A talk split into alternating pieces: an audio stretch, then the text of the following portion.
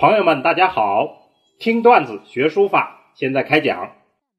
上次我们讲了两宋书法的小节，今天开始我们讲元明时期的书法。第一个段子：元明上泰，风流四百年。元明两代近四百年时间，书法的风尚基本相同，可以表述为元明上泰。所谓上态，态指的是姿态、意态，特指书法的结构造型，尤其是它的风标韵致。那么，从元代的赵孟頫到明的文征明，一直到后来董其昌，这是元明上态的一条基本历史线索。元明上泰在风格上都是上追进唐，力求雅韵，然而又都有元媚、资质横生这样一些特色，在不同程度上带有一种时俗的色彩。时间的时，风俗的俗，时俗之气与时代的特色密切相关。首先，元代的赵孟頫，他对宋人的上意书风提出了遵循古法、崇尚二王的反叛态度。上承的是晋规，晋人的规矩，一扫宋末的旧俗，就把宋的上意变为上泰，于是就开了一代。严媚书风，历代的书论都说赵松雪是元书温雅之态的代表人物。赵松雪就是赵孟頫。总的来看，赵孟頫代表元人那种不羁不立、安和充虚的中和之美和有序之美的典型。我们把这种书风。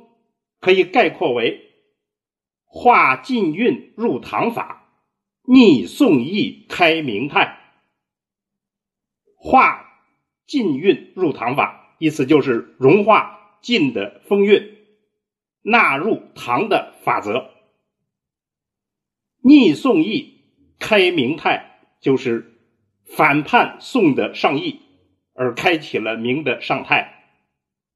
这句话基本上就可以概括他们当时的特色。这样一个风气，基本上是元代上太书风的基本特征。到了明代，前期的书法以三宋、二沈为代表，形成了台阁体。这种台阁体起初还显得端正流美，后来。逐渐就是千人一面。三宋指的是宋克、宋穗和宋广，他们的书法基本上可以称为叫美女簪花型，深得朱元璋的喜欢。二沈是沈度、沈粲，他们呢少了一些生动气象，多了一些媚俗之态，基本上都是元人风尚的延续。到了中期，吴门书派出现，他们把这种上泰的风流韵致充分表现出来了。尤其是像朱云明啊、文征明这样一些人，他们在行草书中间表现出那种直抒性情、法外生姿、笔意纵横、姿势奔放的特征。字与行，意与态，气与势浑然一体。他们这些人功力深厚，性情所致，奇趣万千，就达到了白居易诗中的那种景象：嘈嘈切切错杂谈，大珠小珠落玉盘，这样一种书法意境。到了后期，董其昌。天资独秀，另辟蹊径，自成一家。不过，他也是尚泰特色，他只是把尚泰的书风那种风雅优美提高了另一个档次。当然，不可忽视的是，晚明时期涌起了一股革新的狂潮，这是另一个话题，我们后面要专门讲解。那么，上泰书风的根源何在？就元代来看，有一个突出的因素，就是对于佛教的问题的重视，统治阶级拨了重金。要抄写《维摩经》啊、藏经等等这样一些重要的佛经，那么执行这件事就是赵孟頫等等这些近臣，他们就成了抄书匠。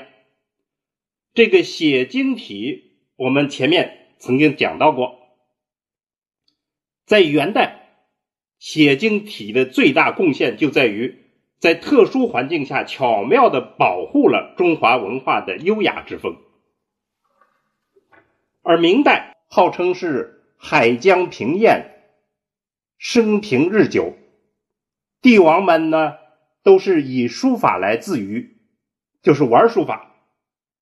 另一个呢，就是他们所喜欢的书法都是以王羲之、王献之为代表的帖学，所以明朝的帖学大行，官方民间刻帖成风，这也助长了。尚太书风的形成，还有一个因素就是俗文艺的兴盛，还包括文人书法的职业化倾向，这些都为尚泰书风添了一把火。西方的美学理论讲趣味无争辩，我们中国的俗话说萝卜青菜各有所爱，一个时代的风尚是一个时代。社会生活方方面面特征的必然反应，所以书风是时代的个性。元明时代的个性就是尚泰书风。那么，按照美学的基本范畴来分，可以分为优美和崇高两种。元明尚派就基本可以划归优美。优美之风可以说统治了元明。四百年。不过，另一个狂风暴雨的革命马上就到来，且听我们下一时期分解。好，今天的课就讲到这儿。那么，顺便要提一句的是，目前喜马拉雅平台正在举办年度人气主播评选，我们的书法段子目前人气很旺，感谢大家。另外，也欢迎更多的朋友。参与到投票中来，助我们书法一臂之力，谢谢。听段子学书法，我们下次接着聊。